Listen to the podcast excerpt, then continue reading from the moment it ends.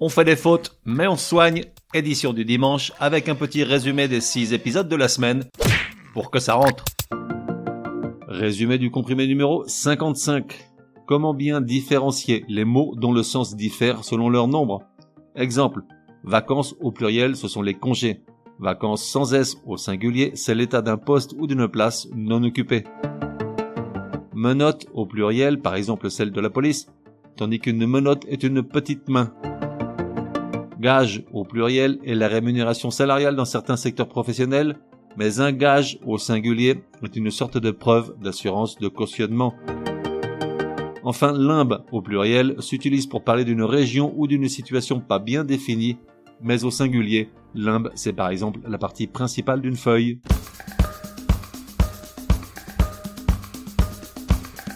Résumé du comprimé numéro 56. Comment accorder le verbe qui suit le sujet beaucoup ou beaucoup de? D'abord, après beaucoup employé seul, le verbe qui suit s'accorde généralement au pluriel. Beaucoup sont partis. Sauf si beaucoup se réfère à un grand nombre indéterminé, comme dans beaucoup reste à faire, R-E-S-T-E. E. Ensuite, après beaucoup de, le verbe s'accorde généralement avec le nom qui suit beaucoup de. Si celui-ci est singulier, alors le verbe aussi. Exemple, beaucoup d'eau a coulé sous les ponts. A coulé. Si le nom est pluriel, alors le verbe aussi. Exemple, beaucoup d'amis du couple en ont marre de leurs histoires. Sauf si beaucoup de s'utilise pour parler d'un ensemble, c'est-à-dire si beaucoup de plus le nom au pluriel est le sujet du verbe qui suit. Dans ce cas, ce dernier reste au singulier. Exemple, beaucoup de dettes peut emmener Patrick vers la dépression. Enfin, si le nom qui suit beaucoup de est féminin, singulier ou pluriel, alors l'attribut ou le participe passé s'accorde avec lui.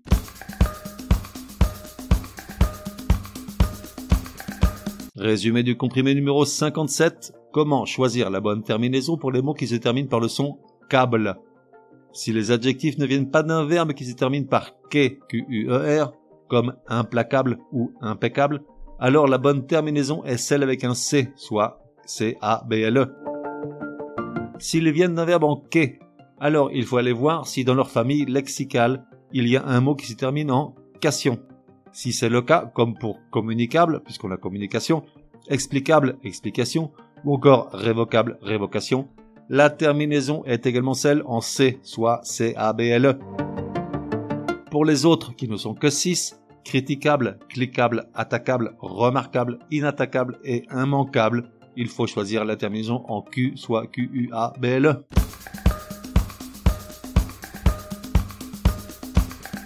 Résumé du comprimé numéro 58. Comment accorder le verbe après les expressions un des, une des, un de ces, une de ces, un de cela, une de celles-là ou tout autre similaire lorsqu'elles sont suivies de qui ou de que. Lorsqu'on veut insister sur le groupe, sur la pluralité, on accorde le verbe au pluriel. Exemple, Patrick est l'un de ces maris qui finissent par tout pardonner tant qu'il y a de la bière fraîche au frigo et du foot à la télé.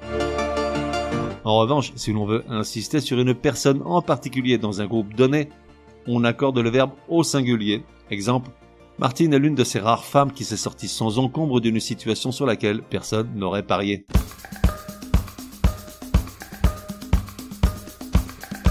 Résumé du comprimé numéro 59. Comment écrire et utiliser l'expression soi-disant Soi-disant est un adjectif invariable. Il s'écrira toujours soi-disant S-O-I- D-I-S-A-N-T, et même s'il qualifie un mot féminin ou pluriel, disant ne s'accorde jamais. Ensuite, en principe, soi-disant ne s'utilise qu'avec des personnes. Par exemple, le soi-disant spécialiste en intelligence artificielle était naturellement crétin. Mais l'usage s'est peu à peu élargi aux choses et cet emploi, bien qu'encore critiqué, est de plus en plus courant. Exemple, ces soi-disant publications ne sont que des torchons. L'usage adverbial de son côté n'est pas contesté, on peut sans problème dire Patrick déteste ce pays soi-disant civilisé. Enfin, l'expression soi-disant que est-elle abominable ne l'utilise jamais.